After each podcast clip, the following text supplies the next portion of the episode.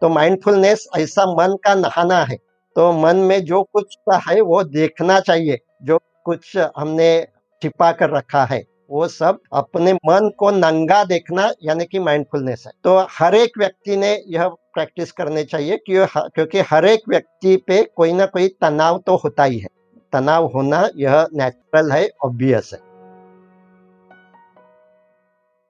Inspiration चौपाल का ये चौथा एपिसोड है। डॉक्टर यशवंत वेलणकर के साथ। दोस्तों, कभी ऐसा हुआ है?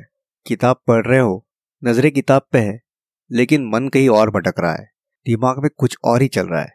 अगर ऐसा हुआ है तो आज का एपिसोड आपके लिए है। क्या होता है माइंडफुलनेस साक्षी ध्यान का मतलब क्या है? क्या मोटिवेशनल वीडियोस देखने से बी पॉजिटिव बोलने से, सच में पॉजिटिव विचार आते हैं? विचार करना और विचार आना, इसमें क्या फ़र्क है? ऐसी काफ़ी सारी बातें की है आज के इस एपिसोड में डॉक्टर यशवंत वेलणकर से, जो एक मुंबई बेस्ड माइंडफुलनेस थेरेपिस्ट है और स्टोरी टेल एंड यूट्यूब पे उनका काफ़ी सारा कंटेंट अवेलेबल है, जिससे हमें ज़रूरी फ़ायदा होगा। दोस्तों, ये इंस्पिरेशन चौपाल है, एक ऐसा हिंदी पॉडकास्ट जहाँ पे हम लोग इंस्पायरिंग लोगों से बातें करने वाले हैं। चलिए तो फिर सुनते हैं डॉक्टर यश वेलणकर से की हुई ये बातें। डॉक्टर साहब आपका बहुत बहुत स्वागत है अपने इस इंस्पिरेशन चौपाल पे। नमस्ते। नमस्ते। सर मैंने अभी कुछ दिन पहले आपका एक वीडियो देखा था यूट्यूब पे तो जिसमें आप बोल रहे थे कि जो आजकल बहुत चलता है कि बी पॉजिटिव या विचार बदलो सोच बदलो ये सारी चीज़ों से कुछ नहीं होता है। सिर्फ़ बी पॉजिटिव बोलने से पॉजिटिव विचार नहीं आते हैं। तो क्या कहना चाहते हैं आप इसके बारे में? तो हमें ये समझना चाहिए कि विचार आना और विचार करना ये दो अलग अलग प्रोसेसेस है हम्म, हम्म, हम्म। तो माइंडफुलनेस के ट्रेनिंग में पहले हम ये बताते हैं अपने क्लाइंट को हम्म। अब आपके मन में विचार है तो वो विचार आ रहे हैं या आप विचार कर रहे हैं यह देखना चाहिए ओके तो विचार करते हैं कम कभी हम कुछ जब प्लानिंग करते हैं उस वक्त विचार करते हैं कोई मैथमेटिक्स का प्रॉब्लम सॉल्व करते हैं उस समय विचार करते हैं लेकिन बहुत बार तो हमारे मन में विचार आते हैं। तो जो बी पॉजिटिव पॉजिटिव सोचना चाहिए वो विचार करते समय याद रखना चाहिए वो। आवश्यक है कि विचार करते समय हमें पॉजिटिव विचार अधिक करने चाहिए। लेकिन विचार आते हैं वो पॉजिटिव नहीं आते। वो बहुत बार निगेटिव ही अधिक आते हैं क्योंकि अपना ब्रेन निगेटिव बायस्ड है। वो उसका निगेटिविटी की ओर अधिक झुकाव है। तो ज़्यादातर हम क्या करते हैं जब भी कोई निगेटिव थॉट मेरे मन में आता है तो उस समय मैं काउंटर थिंकिंग करके एक पॉजिटिव विचार करता हूँ। जैसे कि मुझे इन्फेक्शन होगा ऐसा विचार मुझमें आया तो मैं काउंटर थिंकिंग करके विचार करता हूँ कि नहीं मैं। पूरी कोशिश कर रहा हूँ सोशल डिस्टेंस ये कर रहा हूँ। तो यह इन्फेक्शन नहीं हो हम्म। तो यह जो करता है वो मैं वो विचार करता हूँ कि मुझे इन्फेक्शन नहीं होगा जिसे हम पॉजिटिव बी पॉजिटिव ऐसा हम्म। कर लेकिन मुझे इन्फेक्शन हम्म, होगा यह जो थॉट है अगर हम हमेशा ऐसा उसे काउंटर थिंकिंग करते रहते हैं तो वो थॉट बार बार मन में आता है। और उससे ही बाद में हम एंजाइटी डिसऑर्डर ऐसा कहते हैं कि बार बार मुझे इन्फेक्शन होगा मुझे इन्फेक्शन होगा ऐसा विचार मन में आता है तो सिर्फ़ पॉजिटिव हम्म, थिंकिंग हम्म, हम्म। करने से वो विचार जाता नहीं है। तो आपने जो okay. सवाल पूछा वो इस बारे में इम्पोर्टेंस हमें समझ लेना चाहिए कि जो विचार अपने आप मन में आते हैं उन्हें अगर हमें निकालना चाहिए तो उन्हें हम साक्षी होकर देखना चाहिए उन्हें कोई भी रिएक्शन नहीं चल करनी चाहिए। उन्हें लेबल नहीं लगाना चाहिए। ये पॉजिटिव है ये निगेटिव है। और ऐसा करते समय okay. हम उन्हें इम्पोर्टेंस देते हैं। उनके मीनिंग को इम्पोर्टेंस देते हैं।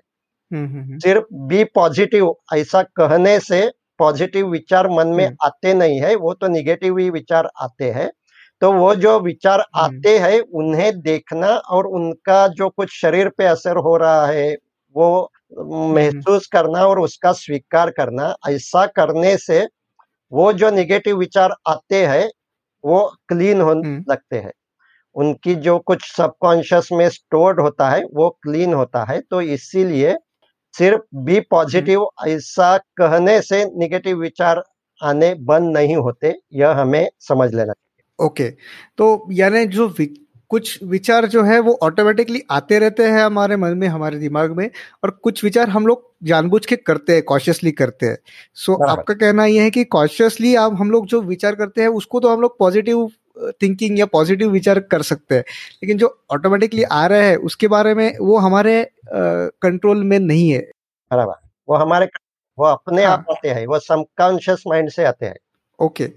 तो क्या कुछ तरीका ऐसा भी होता है कि जिसकी वजह से ये जो विचार आते हैं जो ऑटोमेटिकली आ रहे हैं सबकॉन्शियस माइंड से इसको हम लोग क्या बदल सकते हैं या उसको रोक सकते हैं?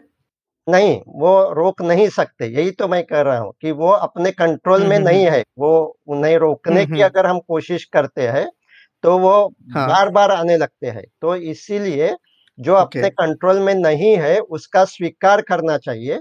और ये ऐसे निगेटिव हम्म। विचार क्यों आते हैं? तो अब साइकोलॉजी में यह मालूम हो गया है कि अपना ब्रेन निगेटिव बायस्ड है और वो अपने विकास में आवश्यक था जब हमारे पुरखों आदि मानव जब वुड्स हम्म। में रह रहा था जंगल में रह रहा था तो उस समय ऐसे विचार जो भयकारी विचार है वो विचार जिसके मन में आते थे वो उसका ही वंश विस्तार हो गया। जो आज के जमाने हम्म। जो बहुत ही बेखौफ वर्तन करने वाला था हम्म। वो मारा गया शेर से हम्म। सांप से क्योंकि उस समय अपने जो कुछ पूर्वज थे उनके पास कोई हथियार नहीं था तो जो भी हम ऐसा इमेजिन करेंगे कि दो टाइप के हमारे पूर्वज थे एक बहुत बेखौफ कुछ नहीं होता ऐसा कहने वाला था तो दूसरा था जिसे ऐसा डर था तो हम्म। जरा सी संभावना शेर की होते ही जो डर वाला हमारा पूर्वज था वो भाग जाता था अपने केव में ओके और वो बच गया उसका वंश विस्तार हो गया और जो बेखौफ वर्तन करने वाला था उसे शेर ने खा लिया तो उसका वंश विस्तार ही नहीं हुआ हम्म। तो आज की जो कुछ ह्यूमन हम्म। रेस है वो सब जो डरने वाला अपना पूर्वज था उनकी ही जीन्स हमारे ब्रेन में है अपने शरीर में है। इसीलिए हम निगेटिव अपना ब्रेन अपना मस्तिष्क निगेटिव बायस्ड है। और यह साइकोलॉजी में भी अब बहुत ही रिसर्च हो रहे हैं उसमें पाया जाता है कि हमें ऐसा लगता है कि अगर मेरी पत्नी को जो पसंद नहीं आता ऐसी एक चीज़ मैं करता हूँ तो लॉजिकल मैं ऐसा मुझमें विचार करता हूँ कि अगर उसकी पसंद आने वाली एक चीज़ मैंने की तो वो इक्वल हम्म। होना चाहिए। एक one is equal to one लेकिन ऐसा नहीं अगर मैंने एक भी चीज़ की है तो वो न्यूट्रलाइज करने के लिए कम से कम पाँच अच्छे चीज़ें करना यह आवश्यक होता है। बहुत ही साइकोलॉजिकल रिसर्च में पाया गया है। सो so, ब्रेन के okay. बारे में one is equal to five one bad thing is equal to five good thing because अपने ब्रेन okay. में पूरे मेमोरी के लिए ही अधिक जगह है अच्छे मेमोरी के लिए जगह ही नहीं है तो यह भी निगेटिव बायस का एक एग्ज़ाम्पल है तो इसीलिए वो okay. जो बुरी मेमोरी अपनी जो कुछ होती है बचपन से तो hmm. कारण ये निगेटिव थॉट्स आते रहते हैं तो यह निगेटिव थॉट्स को निगेटिव न कहकर यह एक इस समय ब्रेन में इलेक्ट्रिक करंट है और उसे उस मीनिंग को ज़्यादा महत्व न देकर उसके साक्षी भाव से स्वीकार करने से उसकी जो कुछ प्रॉब्लम होता है वो हम कम कर सकते हैं। हम्म, ओके। तो यानी उस समय जैसे आदि मानव के समय पे एक सर्वाइवल इंस्टिंक्ट किया जो जिनको डर था इसके लिए वो बचे क्योंकि वो सर्वाइवल इंस्टिंक्ट के लिए वो ज़रूरी था। और वही हमारे दिमाग ने अडाप्ट करते गया है और आज हम हम हमको भी वैसी निगेटिव या डर ज़्यादा हमारे दिमाग में पैदा होता है as compare to positive things right बराबर। तो सर, आपने जैसे अभी कहा कि इन, जो, ये जो भावनाएँ आती है, ये जो विचार आते हैं निगेटिव या जो भी डर के विचार, ऐसे जो हमारे मन में आते हैं, या और स्पेशली आज की सिचुएशन में जब ये पैंडेमिक चल रहा है और हम लोग देख रहे हैं कि हमारे काफ़ी किसी के रिश्तेदार, किसी के दोस्त, ऐसे उनकी डेथ भी हो गई, ये सारी सिचुएशन में हमारे दिमाग में जो, हमारे मन में जो विचार आते हैं, जो डर की भावना पैदा करते हैं, जिसमें हमको ऐसा लगता है कि हमारे हमारे, हम, मुझे कुछ ना हो जाए या मेरे परिवार वालों को कुछ ना हो जाए। तो ये सारी भावनाओं को आप जैसे बोल रहे हो कि साक्षी भाव से देखना चाहिए, न्यूट्रली देखना चाहिए तो कैसे कर सकते हैं? ये इतनी भयावह ये जो विचार होते हैं, उसको न्यूट्रली कैसे देख सकते हैं? उसके लिए कुछ टिप्स आप बता सकते हैं? हाँ तो जब ऐसे कोई विचार आते हैं मन में तो उन विचारों के कारण शरीर में भी कुछ बदलाव होते हैं। जैसे मन में भय पैदा हम्म। हुआ तो दिल की धड़कन बढ़ती है यह हर एक ने कभी ना हम्म, कभी हम्म। महसूस किया होता है। राइट। वो दिल की धड़कन क्यों बढ़ती है? क्योंकि वो थॉट के कारण अपने ब्रेन में उस ज़्यादा इंपॉर्टेंस दिया जाता है और उसके कारण अपना जो इमोशनल ब्रेन है वो रिएक्ट करता है और उस रिएक्शन के कारण शरीर में केमिकल्स पैदा होते हैं और उनके कारण वो बदलाव होते हैं। अब हम यह सिखाते हैं या अपने पुरखों ने ये सिखाया है अब हम ये माइंडफुलनेस में सिखाते हैं कि यह जो बदलाव होते हैं शरीर में उस पर ध्यान देना चाहिए। तो जब भी भयकारी थॉट मन में आता है तो उसके कारण शरीर में जो बदलाव होते हैं तो पहले तो यह प्रैक्टिस करनी चाहिए कि वो थॉट के जो कुछ फ्लो में से मुझे बाहर निकलना चाहिए। नहीं तो एक से दूसरा एक और एक ऐसी साइकिल चलती रहती है थॉट्स की ही और उस थॉट्स में मैं बह जाता हूँ। तो अब मैं मेरा ध्यान अपने शरीर पे लाना चाहिए। इस थॉट के कारण okay. ने में कुछ हो रहा है क्या? पेट में कुछ हो रहा है क्या? तो जैसा मैंने बताया कि दिल की धड़कन बढ़ती है। तो वो सीने में मालूम होती है दिल की धड़कन बढ़ी है या सीने में भारीपन महसूस होता है पेट में जलन महसूस। है। पेट में कोई हलचल महसूस होती है। तो ये जो कुछ महसूस हो रहा है उस पे अपना ध्यान देना चाहिए और उस जो कुछ महसूस हो रहा है उसका जब हम साक्षी भाव से स्वीकार करते हैं यानी कि ये जो कुछ हो रहा है। वो बुरा हो रहा है ऐसी प्रतिक्रिया नहीं करते। देखेंगे ये दिल की हम्म। धड़कन बड़ी है ये कितने समय तक बढ़ी हुई रहती है ऐसा जब हम देखते हैं तो वो जो अपना इमोशनल हम्म। ब्रेन है अपने ब्रेन में डेंजर सेंटर हम्म। कहते हैं वो हमेशा रिएक्ट करता रहता है उसे हम ट्रेनिंग देते हैं कि कुछ समय तक देखो हमेशा ऐसा रिएक्शन मोड में रहना ठीक नहीं है कूल्ड चिल्ड डाउन ऐसा जब हम उसे ट्रेनिंग देते हैं तो उसकी जो हाइपर सेंसिटिविटी होती है वो आहिस्ते आहिस्ते कम होती है। और ये जो डर की भावना चिंता ये सब आहिस्ते आहिस्ते कम होती है।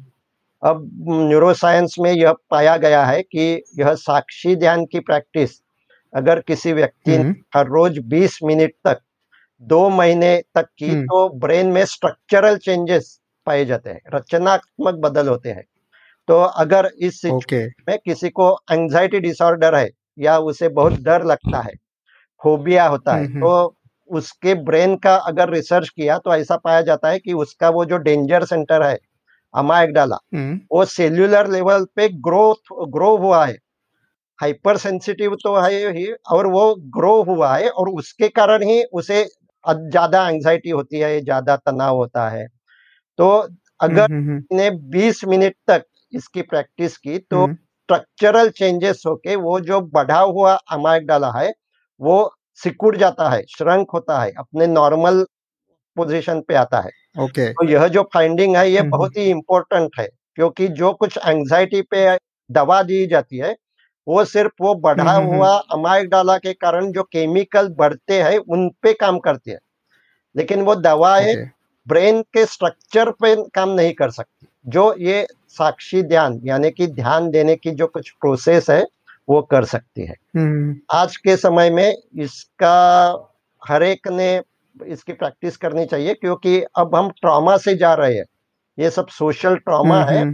के कारण ट्रॉमा के आफ्टर जो कुछ डिसीज होते हैं जैसे हम पोस्ट ट्रॉमेटिक स्ट्रेस डिसऑर्डर कहते हैं वो होने की संभावना हम्म, बहुत अधिक है तो anxiety panic attack phobia obsessive compulsive disorder ये कोरोना खत्म होने के बाद हम्म। वो ये सब डिसीज बहुत बढ़ते हैं ऐसा हम देखेंगे। अगर वो पेन करने हैं तो अभी से जब भी डर लगता है तो उस समय डर के विचारों में न रहकर अपने शरीर पे ध्यान देना और शरीर में जो कुछ महसूस हो रहा है उसका स्वीकार करना।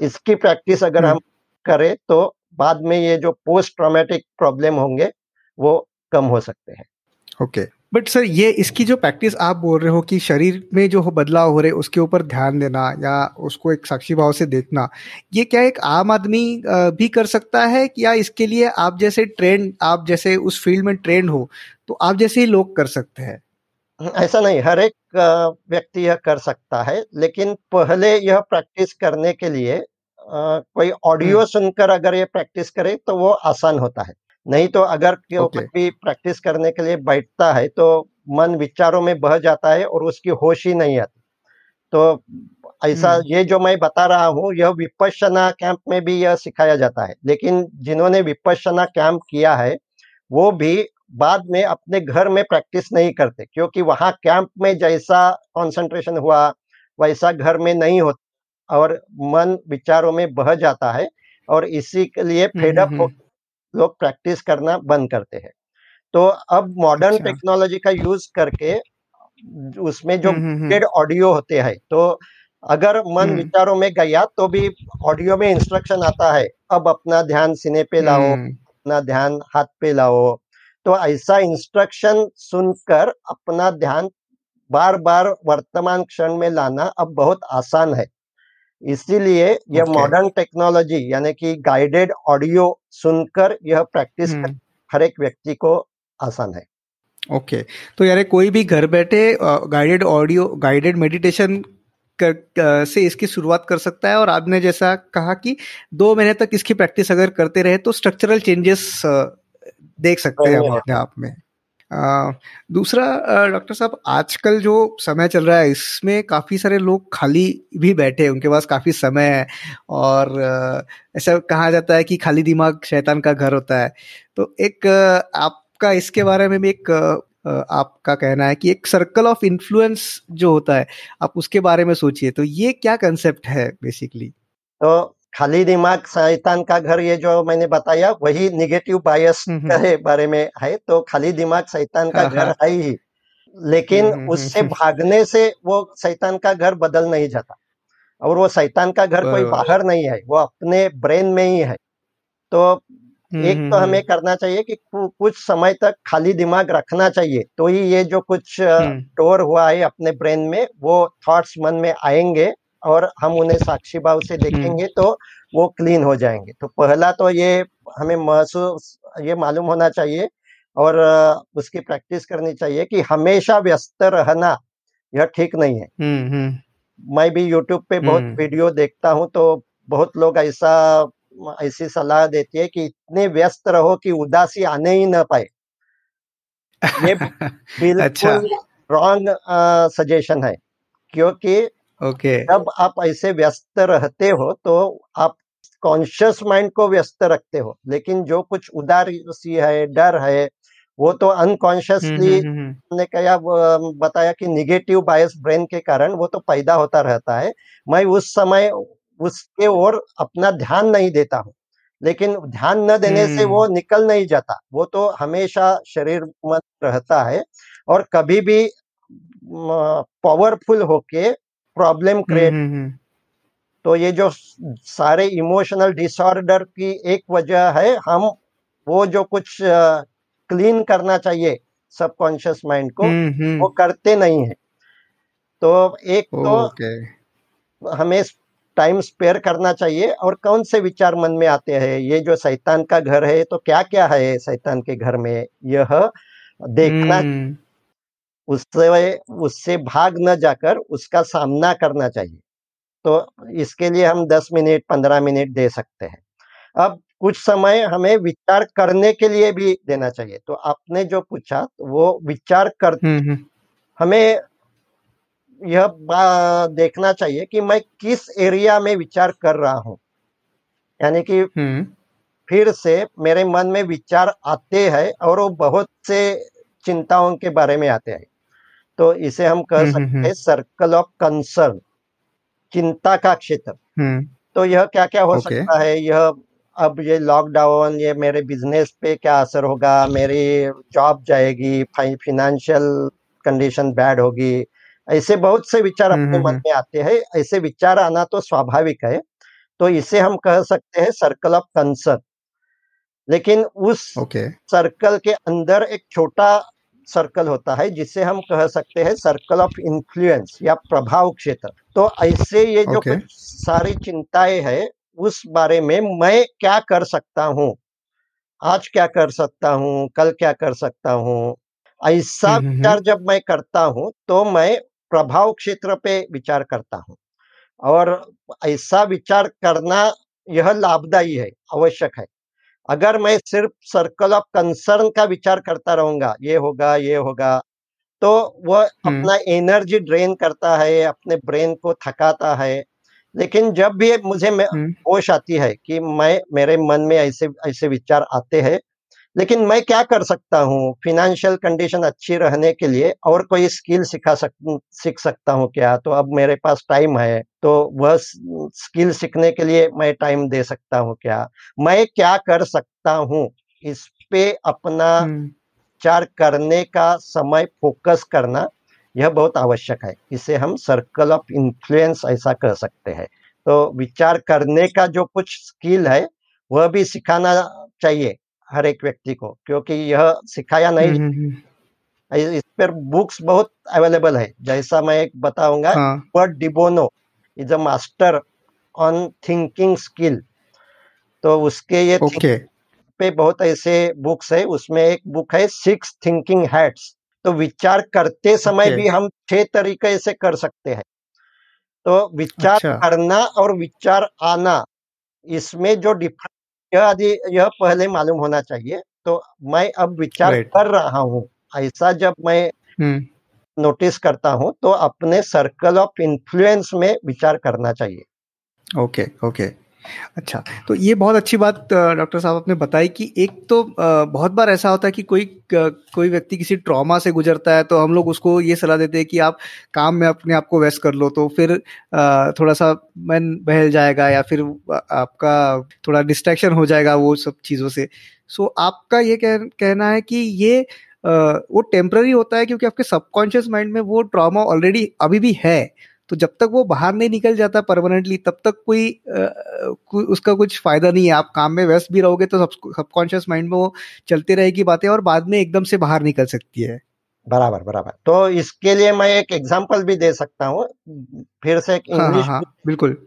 का नाम है टेन परसेंट हैप्पियर तो Right, उसका हाँ, हाँ, जो राइटर है डैन हैरिस तो वो ऐसे ही हमेशा खुद को बिज़ी रखने वाला था। वो एक पत्रकार था टीवी पे शो करता था और हमेशा बिज़ी हम्म, था लेकिन उस वो भी बहुत ही ट्रॉमेटिक इवेंट से गया था। वो अफ़गानिस्तान में गया था तो वो सब उस पे सबकॉन्शियस अच्छा।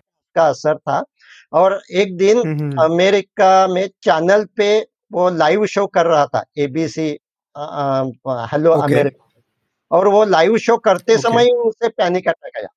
तो वो वीडियो भी अच्छा। यूट्यूब तो यह जो बात Okay. है मैं बता रहा हूँ यह एक हम्म, हम्म, सबूत है तो डैन हैरिस ने अपना खुद का यह एक्सपीरियंस लिखा है उस टेन परसेंट हैप्पियर ऐसे बुक में और यूट्यूब पे भी Okay. अगर आप डैन हैरिस ऐसा सर्च करते हो तो वो वीडियो देख सकता है कि उस वक्त उन्होंने वो जो। पैनिक अटैक आया उस समय वो हम्म, हम्म, टीवी शो कर रहा था तो वो कैसा मैनेज किया लेकिन वो क्या दिखाई दिया अच्छा। तो अच्छा यह जो मैं बता रहा हूँ वो बहुत लोगों का ऐसा एक्सपीरियंस होता है कि ये जो कुछ साइकोलॉजिकल डिसऑर्डर्स होते हैं वो हमेशा खुद को हम्म, हम्म। व्यस्त रखने से बढ़ते हैं क्योंकि अपने जैसे अपने मकान में कोई बदबू आने लगती है तो हमें हम्म, ढूंढना चाहिए वो बदबू कहाँ से आती है। सिर्फ़ बदबू दूर करने के लिए रूम फ्रेशनर लगाते रहे तो वो अच्छा, बदबू कुछ समय तक कम होगी। लेकिन वो जो हम्म, हम्म, हम्म, आ रही है वो जो गार्बेज स्टोर है वो अगर हमने हम्म। नहीं किया तो वो बदबू बार बार आते रहेगी। रूम फ्रेशनर का इफ़ेक्ट कम हो गया कि फिर से वो बदबू आती है। तो वो गार्बेज साफ़ करना चाहिए और अपने ब्रेन में अपने बर्थ से है जीन्स में ही है। हाँ। तो उसे साफ़ करने के लिए कुछ समय व्यस्त न होकर उस गार्बेज तक कौन से विचार मेरे मन में है? कौन सा डर है? कौन सी जेलसी है? बचपन हम्म, कौन सी यादें आती है? उन्हें हम्म, देख हम्म, से भाग जाना यह ठीक नहीं है। वो प्रॉब्लम बढ़ाते हैं। ओके। बट डॉक्टर साहब जब भी हम लोग ऐसी इसकी बातें करते हैं कि जो जो भी निगेटिव विचार मेरे मन में है या जो भी ऐसी भावनाएँ हैं तो उसके बारे में हम लोग अगर विचार करने जाते हैं तो ये एक डर लगता है कि वो और बड़ी मात्रा में बाहर आएँगे या उससे हम और चिड़चिड़े हो जाएँगे या और गुस्सा हमको आ जाएगा, ये डर रहता है। इसलिए हम लोग खुद को व्यस्त कर लेते हैं या बहुत से लोग बिंज वॉचिंग करने लगते हैं मूवीज़ देखने लगते हैं। तो क्या आप कहना चाहोगे कि जो निगेटिव थॉट्स है, उसको आप एड्रेस करने की शुरुआत, करने के लिए क्या करना चाहिए? क्योंकि शुरुआत करना ही बहुत डिफ़िकल्ट होता है ऐसी चीज़ों को एड्रेस करने के लिए। तो पहले तो हम कुछ समय के लिए यह कर सकते हैं। तो पाँच मिनट अपने विचार को देखें विचार से शरीर में क्या हो रहा है देखें उसका स्वीकार करें और फिर से हम्म। बाद में अपना मन डिस्ट्रैक्ट करके कोई एंटरटेनमेंट करे जहाँ म्यूज़िक सुनना है रिलैक्सेशन करना है वो कर सकते हैं। तो यह जो टाइम हम्म, है हम्म। वो पहले थोड़ा कम लेकिन बाद में जैसे ही हम सीज़न होते हैं अपना वो स्किल बढ़ता है कि अब हाँ ठीक है मैं देख सकता हूँ। यह एक तरीका है। दूसरा तरीका ऐसा है कि जब डर बहुत ही ज़्यादा होता है और जो कुछ में धड़कन होती है वो बहुत ही इंटेंस होती है और उसका स्वीकार यह संभव नहीं होता तो उस समय हम सांस की गति कम कर सकते हैं।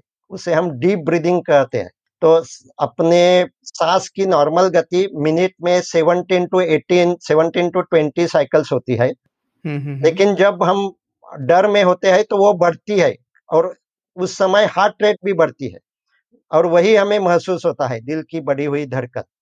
राइट अब हाँ हाँ। यह अगर वो बहुत ही बढ़ी है इंटेंस है तो हम हार्ट रेट तो कम नहीं कर सकते वो अपने कंट्रोल में नहीं है लेकिन breathing rate is in our control it is in our influence circle of influence तो हम वो जो ब्रीदिंग रेट है वो स्लो डाउन कर सकते हैं तो वह एक रिलैक्सेशन एक्सरसाइज है तो सांस नासिका Okay. सांस लेना और सिट्टी बजाते समय जैसी हम सांस छोड़ते हैं वैसी ऐसी करके उठो की ऐसी सिट्टी बजाते जैसी मूवमेंट करके मुँह से हम्म, सांस हम्म, हम्म, तो सांस की गति जब हम कम करते हैं यानी चार सेकंड सांस लिए छह सेकंड तक सांस छोड़ी तो दस सेकंड में एक साइकिल पूरी होती है यानी कि एक मिनट में हम सिर्फ़ छह साइकिल करते हैं। ऐसा जब हम दो तीन मिनट तीन मिनट करते हैं तो इसे रिलैक्सेशन टेक्निक कहते हैं और इस रिलैक्सेशन के कारण दिल की बढ़ी हुई धड़कन कम होती है और अब हम उसका स्वीकार करना संभव होता है।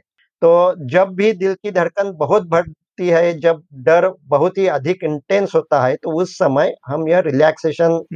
एक्सरसाइज डीप ब्रीदिंग इसकी प्रैक्टिस कर सकते हैं। Okay okay. डॉक्टर साहब आपने थोड़ी देर पहले दो तीन बार उसका ज़िक्र भी किया और हम लोग आजकल इसको बहुत सुनते भी है। तो एक टर्म है माइंडफुलनेस तो माइंडफुलनेस यानी क्या होता है? एक्चुअल में माइंडफुलनेस का अर्थ क्या होता है? तो माइंडफुलनेस ये इंग्लिश शब्द है जिसमें टू माइंड यह वर्ब है। तो to mind. Means to pay attention जब हम ध्यान देते हैं तो हम माइंडफुल रहते हैं। आपने यह टू माइंड यह वर्ब बहुत बार सुना होगा जैसे कि रेलवे में अनाउंसमेंट होती है mind the gap between footboard and platform hmm, so what is the Right. mind the gap? Pay attention to that gap. तो सिमिलरली हम बातें करते हैं माइंड योर बिज़नेस ऐसा जब हम दूसरे हम्म। व्यक्ति को बताते हैं तो वो भी अपने बिज़नेस पे ध्यान दो ऐसा हम बताते हैं। तो यह माइंडफुलनेस में के दो पहलू है। पहला पहलू है ध्यान। देना और वो ध्यान वर्तमान क्षण में देना। तो वर्तमान क्षण में सराउंडिंग में क्या हो रहा है भूतकाल में क्या हो रहा है वह हमें सेंसेस अपने इंफॉर्मेशन देते हैं। दूसरा शरीर में क्या हो रहा है इस क्षण में दिल की धड़कन बढ़ी है क्या कहाँ खुजली हो रही है क्या उस पर हम ध्यान दे सकते हैं।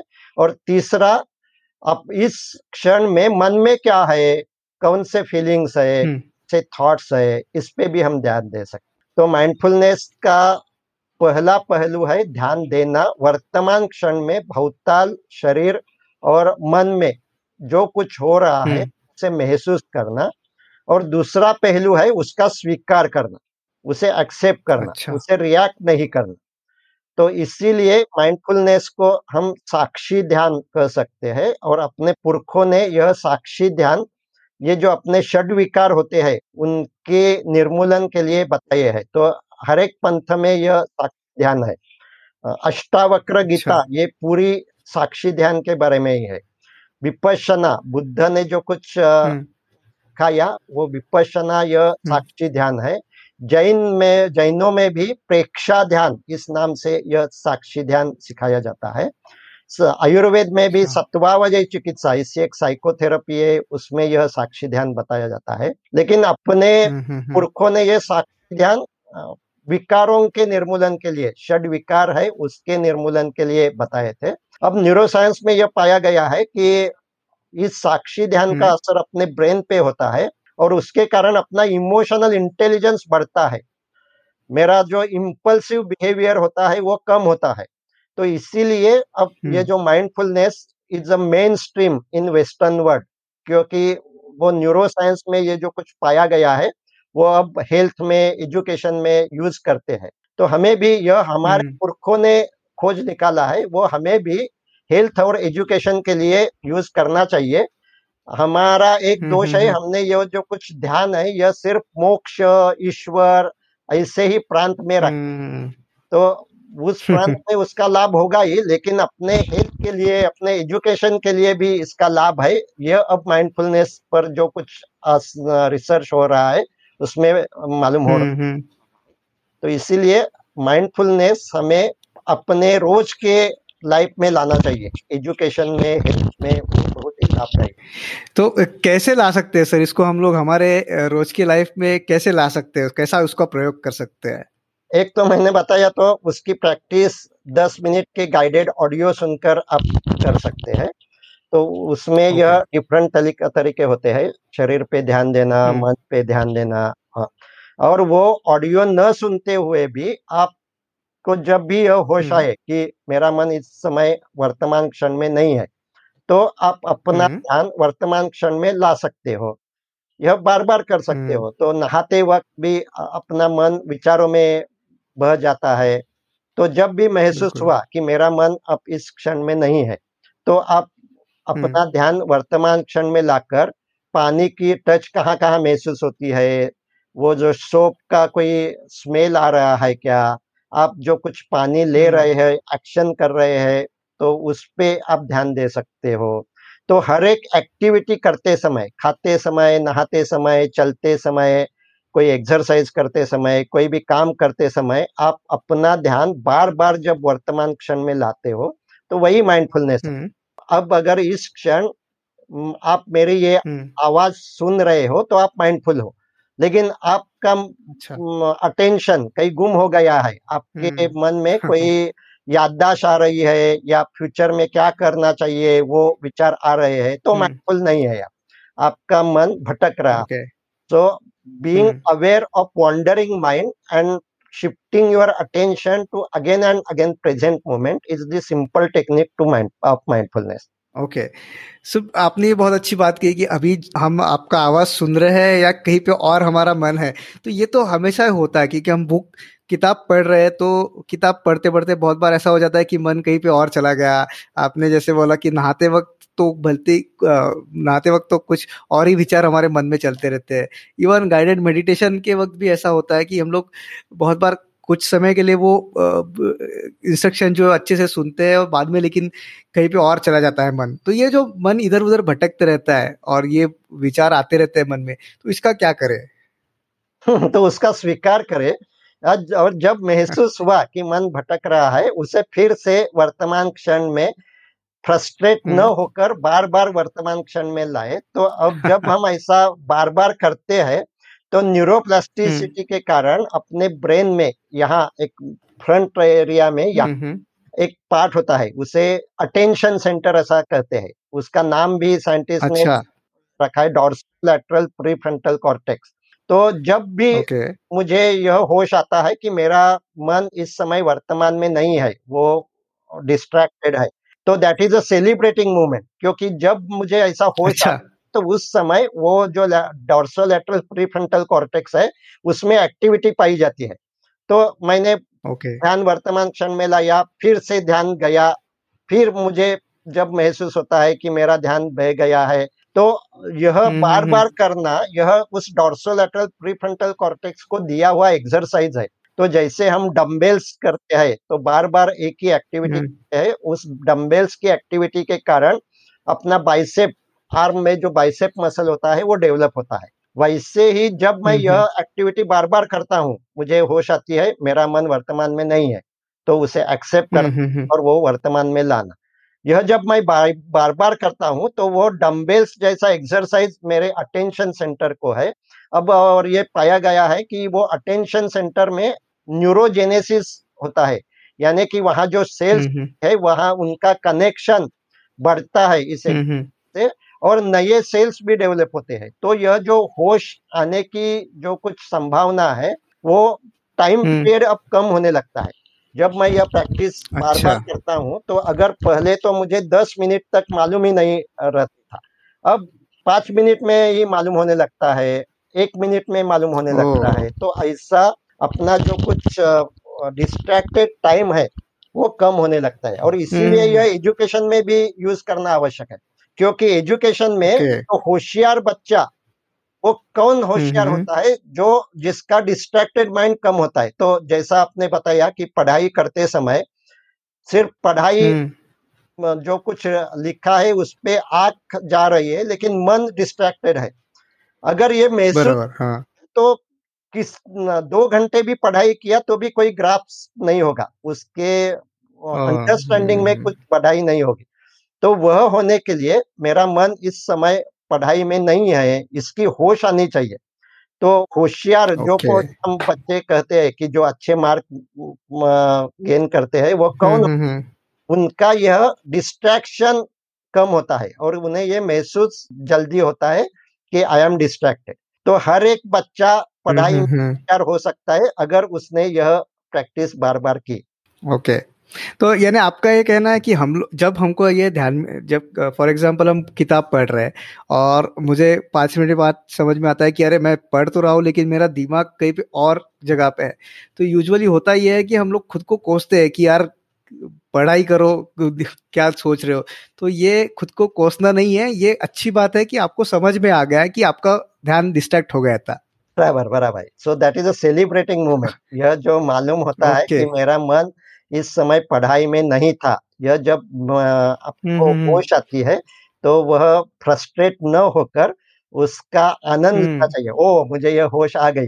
फिर से अपना अच्छा। वर्तमान क्षण में लाना चाहिए। ओके ओके और ये फिर धीरे धीरे जैसे हमको पहले दस मिनट बाद समझ में आता था तो ये धीरे धीरे समय कम होते होते जल्दी जल्दी समझ में आ जाएगा ऐसा आप कह रहे हो। हाँ बराबर है। तो और एक बात उसमें है तो जब भी हाँ। कोई इमोशंस मेरे मन में है यानी कि अब पढ़ाई मैं टीन एजर हूँ स्टूडेंट्स हूँ हम्म, हम्म, और मेरी एक हम्म, गर्लफ्रेंड है तो यह इमोशन। है लव है अट्रैक्शन है तो उसके विचार। मेरे मन में अधिक आते हैं राइट कि अपने ब्रेन में। जो कुछ फाइल्स होते हैं उसमें इमोशंस के फ़ाइल तो अब यो जो ये जो समय है Yes. इस समय भी चिंता के विचार क्यों अधिक आते हैं क्योंकि वो फाइल्स मन में हम्म, अधिक पैदा होते हैं तो अगर इमोशंस hmm. है तो उसमें अपने विचार अधिक जाते हैं तो पढ़ाई शुरू हम्म। करते समय हमें ये महसूस करना होगा और ये तय करना होगा कि हम्म, अगले आधे घंटे तक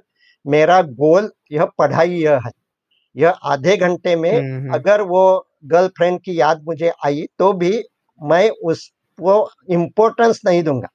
जब भी मुझे महसूस हम्म। होता है कि मेरे मन में अब यह कैरेक्टर जो कुछ बुक में है वो नहीं है वो गर्लफ्रेंड है तो मेरा ध्यान से उस कैरेक्टर पे लाना चाहिए।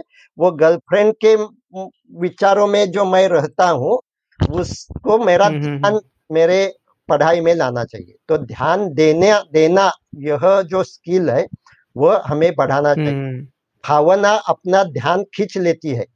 तो जो कुछ इमोशन हम्म, अपने मन में है वहाँ अपना ध्यान जाता है।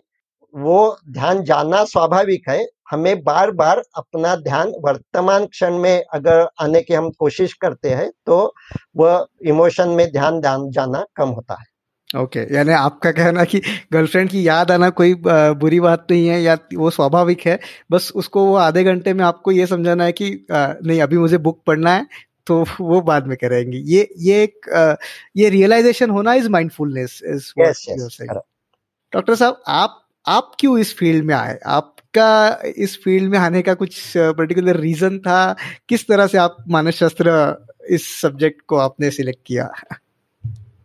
तो मैं तो पहले डॉक्टर हुआ उस समय ये मानस शास्त्र के बारे में हम्म। जानकारी नहीं थी लेकिन हम्म, उसके हम्म, बारे में उसके बाद मैंने कई विपश्यना कैंप किए और उसके बाद मुझे महसूस हुआ कि मुझे स्टेज फियर था तो डॉक्टर होने के बाद भी मैं स्टेज पे खड़ा रहकर स्पीच नहीं दे सकता था मुझे बहुत ही स्टेज अच्छा। फियर लेकिन विपश्यना करने के बाद जो वह फियर था वो कम होने लगा। तो मैंने यह जो अच्छा।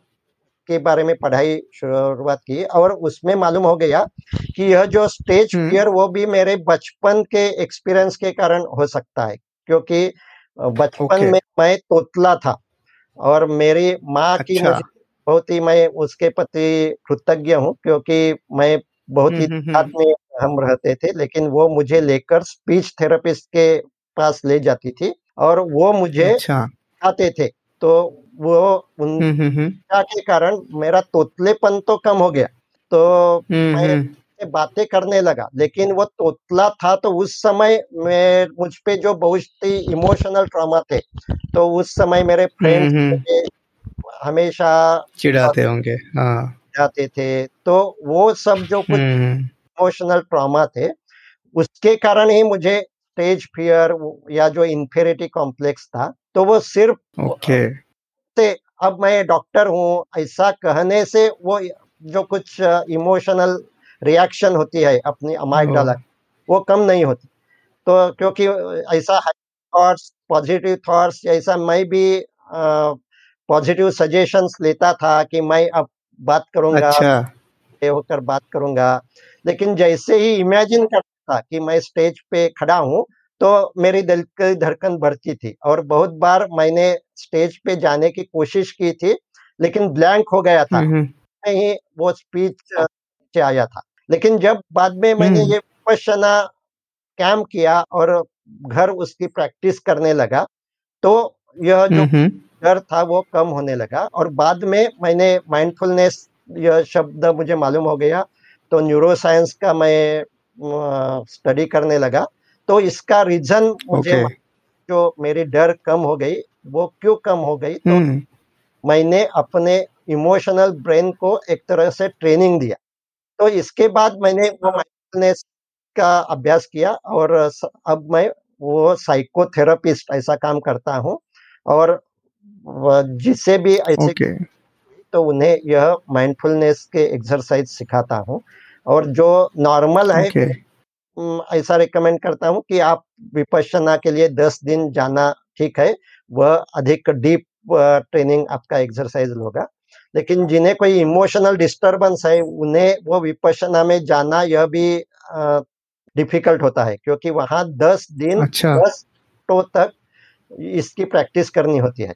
तो वो अगर कोई इमोशनल प्रॉब्लम है डिप्रेशन है या एंजाइटी वह जैसा मैंने अभी बताया कि हम प्रैक्टिस मैं हम थेरेपी में ये बताते हैं कि पाँच मिनट ही प्रैक्टिस करो।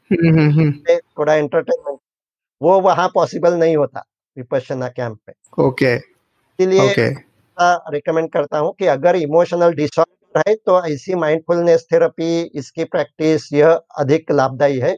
अगर कोई प्रॉब्लम नहीं है तो विपश्यना कैंप उसकी उसमें यह माइंडफुलनेस ही सिखाया जाता है और वो और डीप लेवल पे सिखाया जाता है ओके okay, ओके okay. अच्छा ये डॉक्टर साहब आपने बहुत अच्छी बात बताई आपने कि कुछ ऐसे प्रॉब्लम्स होते हैं, जैसे स्टेज फियर है या ऐसे बहुत से प्रॉब्लम होते हैं हमें और हम लोग जैसे यूट्यूब पे वीडियोस देखते हैं या उसमें हमने इस बारे में पहले भी बात किया लेकिन मैं फिर से वो विषय लेके आना चाहूँगा कि हम देखते हैं कि उसमें वो मोटिवेशनल वीडियोज़ होते हैं, उसमें बताते हैं कि नो, करना चाहिए, आप आपके डर पे कंट्रोल करो, आप करो, कर सकते हो। ये सारी चीज़ें होती है उसमें।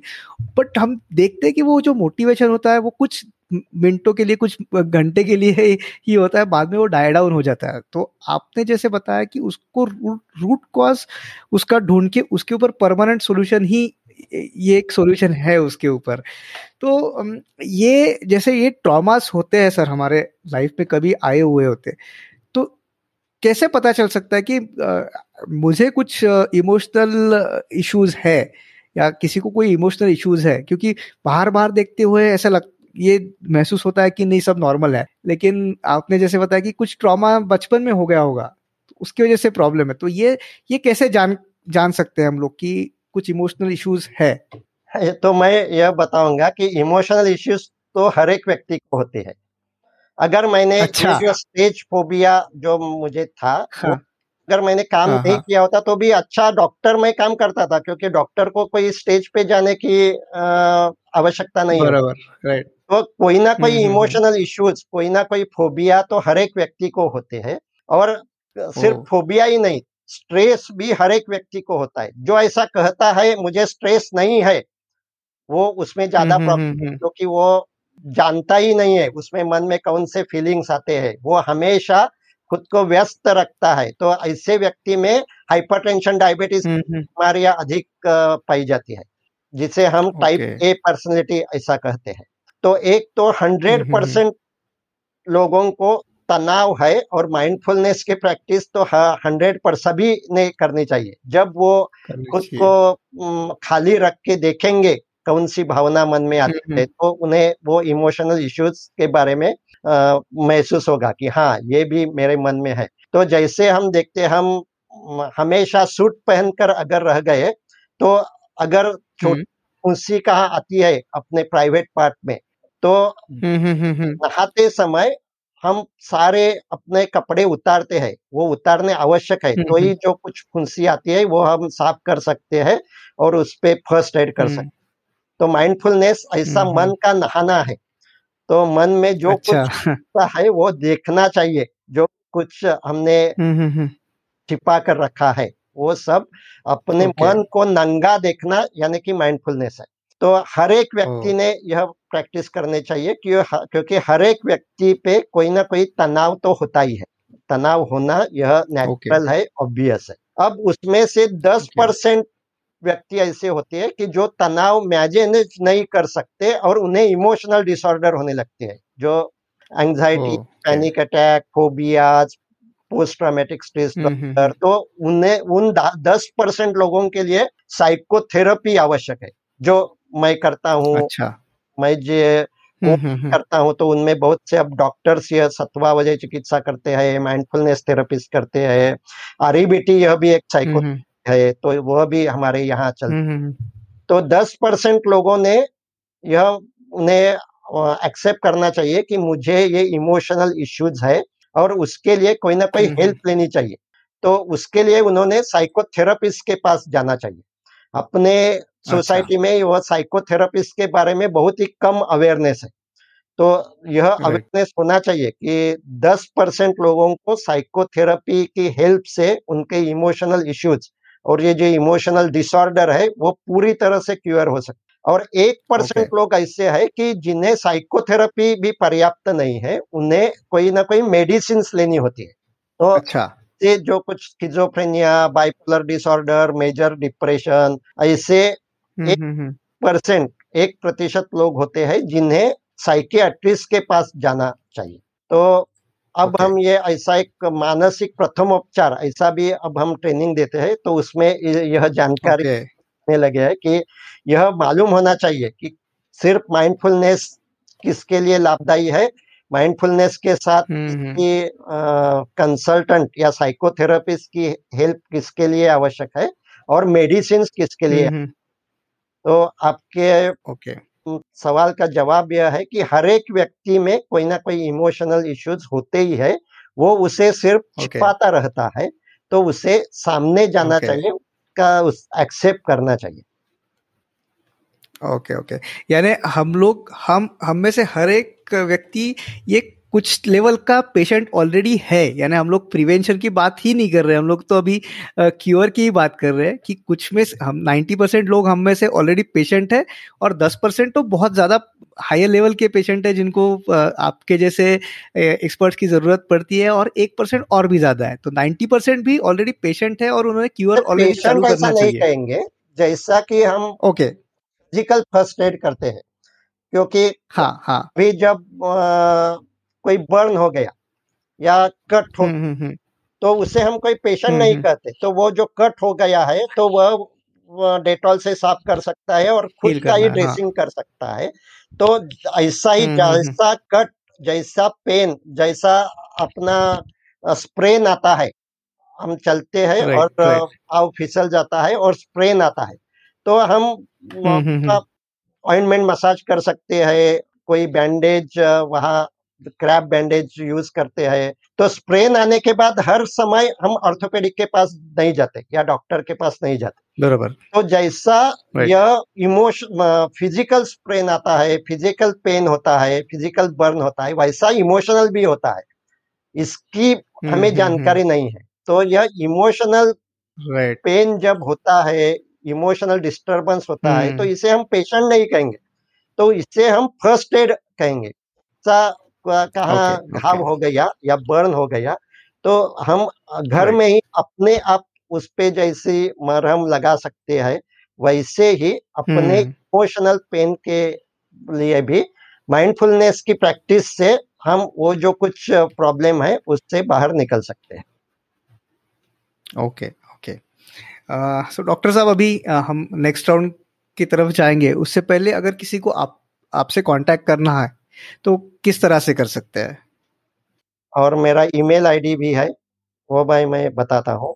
Y A S H W E L eight gmail dot com और माइंडफुलनेस फॉर हेल्थ ऐसा मेरा यूट्यूब चैनल है, उसमें मैं यह सब जानकारी हिंदी वीडियो करके भी दे रहा हूँ तो वो भी आप देख सकते हैं सब्सक्राइब कर सकते हैं, और वहाँ कमेंट लिखकर भी हम एक दूसरे से कांटेक्ट में आ सकते हैं। डेफिनेटली मैं सबसे सबको रिकमेंड करूँगा कि डॉक्टर यश वेरणकर का जो यूट्यूब चैनल है ज़रूर उसको सब्सक्राइब करें और उसमें हिंदी मराठी दोनों में वीडियोस है और बहुत ही अच्छी उस पर इंफॉर्मेशन दी है सो जिससे बहुत अच्छा हेल्प हो सकता है। आ, सर अभी आ, कुछ सवाल है जिसके ए, एक वाक्य में उत्तर देने हैं। बुक आप एक जो पुस्तक जिसको आपने पढ़ा है और जो आप रिकमेंड करेंगे सबको पढ़ने के लिए। Seven habits of highly effective people Stephen Covey yes sir आपके लाइफ uh, की आपके डेली आपके ज़िंदगी में एक डेली हैबिट जिसकी वजह से आप इतना सब कुछ अचीव कर सके कर सके हो? माइंडफुलनेस साक्षी ध्यान की प्रैक्टिस अच्छा बिल्कुल। सर आप आपको इंस्पिरेशन इंस्पिरेशन कहाँ से मिलता है ये सारी चीज़ें करने के लिए? तो मुझे ऐसा लग, लगता है कि इंस्पिरेशन अंदर से होना चाहिए इंट्रेंसिक मोटिवेशन होना चाहिए हम्म। तो ये जो मोटिवेशनल वीडियोज़ है उनकी ज़रूरत क्यों होती है क्योंकि हम्म। एक हम एग्ज़ाम्पल देखेंगे कि अगर एक हम्म। कुआ है तो उसमें बाहर से पानी डालते हैं जैसा रेन वाटर हार्वेस्टिंग कहते हैं लेकिन हाँ। उस कुएँ में जब अंदर के झरने नहीं होते तब तक वो बाहर से पानी जितना भी डाले वो ठीक है लेकिन वो इवेपोरेट हो जाता है। तो यह जब कुछ मोटिवेशनल लेक्चर सुनना यह बाहर से पानी डालने जैसे। अच्छा। तो इसीलिए वो मोटिवेशनल स्पीच बार बार सुनना पड़ता है क्योंकि इंट्रेंसिक मोटिवेशन है अंदर के झरने तैयार नहीं हुए। तो अगर एक बार हम्म, अंदर हम्म, के हम्म। झरने तैयार हुए तो वो बाहर के मोटिवेशन की कोई आवश्यकता नहीं होती। तो अंदर के झरने होते हैं पर्पज फाइंड करना। मेरे क्या स्किल है तो हम ऐसा बताते हैं कि हर व्यक्ति की एक सिग्नेचर स्ट्रेंथ होती है। यानी कि उसके जो कुछ स्किल्स होते हैं उसका एक जो कुछ कॉम्बिनेशन होता है वो हर एक व्यक्ति के लिए यूनिक होता है। अगर वो सिग्नेचर स्ट्रेंथ मालूम हो गई और उसका पर्पज के हम्म। साथ हमने अगर उसका एसोसिएशन किया तो मैं ये जो कुछ कर रहा हूँ वो इस पर्पस के लिए और हम्म। ये सिग्नेचर स्ट्रेंथ यूज़ करने के लिए कर रहा हूँ। ऐसा जब मैं मेरे मन में धारण करता हूँ तो हम्म। एक्सटर्नल मोटिवेशन की आवश्यकता नहीं रहती। तो मेरा सब जो कोई मोटिवेशनल स्पीच बार बार सुनते हैं उनसे प्रार्थना है हम्म। कि अगर आपको ये हम्म, बाहर हम्म, से मोटिवेशन की आवश्यकता न रहे ऐसा आपको अगर लगता है तो वह इंट्रिंसिक मोटिवेशन पैदा करे। उसके लिए आपकी सिग्नेचर स्ट्रेंथ के बारे में आपको अवेयर और आपका जो कुछ पर्पज इसके लिए मैं यह काम कर यह पर्पज अगर मालूम होता है तो कौन सी भी डिफिकल्टीज होती है उसके आपको स्ट्रगल करके उसके बाहर निकल सकते हैं। तो सिर्फ़ मोटिवेशन स्पीच सुनना यह कुएँ में हम्म। बाहर से पानी डालने जैसा है वह पर्याप्त नहीं। हमें कुआँ वहाँ खोदना चाहिए जहाँ झरने हैं इनर मोटिवेशन है। तो मेरा इंट्रेंसिक मोटिवेशन है मुझे जो कुछ मैं मालूम हो गया है जानकारी है वो अधिक अधिक लोगों तक जानी चाहिए तो अधिक लोगों को इसका लाभ होगा। यह इंट्रेंसिक मोटिवेशन है। बिल्कुल। तो डॉक्टर साहब ये इनर मोटिवेशन या ये जो पर्पस ढूँढने के लिए कोई पर्टिकुलर प्रकार का ध्यान आप रिकमेंड कर सकते हैं क्या?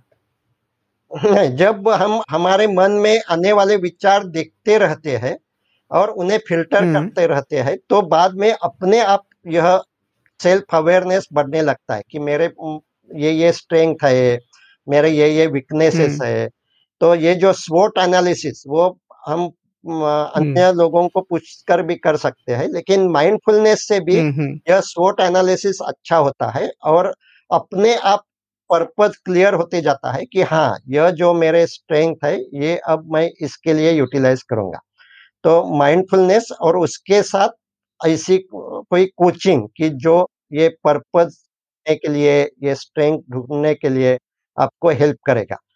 इससे ये पर्पज ओके ये महसूस हो सकता है। बिल्कुल। आ, सर आपको जब टाइम मिलता है जब आपका मी टाइम होता है जब आपके पास दूसरा कुछ काम नहीं होता है तो वो मी टाइम में आप क्या करना करना पसंद करते हो? साक्षी ध्यान अच्छा। और एक आखिरी हाइपोथेटिकल सवाल है कि अगर आपको दूरदर्शन पे बुलाया जाए कल आठ बजे और आपको 130 करोड़ देशवासियों से मन की बात करनी है आपकी तो आप क्या कहोगे? मैं साक्षी ध्यान का वहाँ सेशन लूँगा और अगर वो प्रैक्टिस वो कर सकते हैं तो वो पेंडेमिक से भी जल्दी बाहर आ सकते हैं। तो जो कुछ करना है वो हमें तो करना चाहिए करता होना चाहिए। हम्म हम्म हम्म। बीच में थोड़े समय के लिए साक्षी भी होना चाहिए। और आज हम वह भूल गए हैं। अच्छा बिल्कुल। सो so, हम लोग भूल गए कि माइंडफुल कैसा रहना चाहिए तो वो सबने फिर से उसका प्रैक्टिस करके माइंडफुलनेस थेरेपी या माइंडफुलनेस प्रैक्टिस करना चाहिए।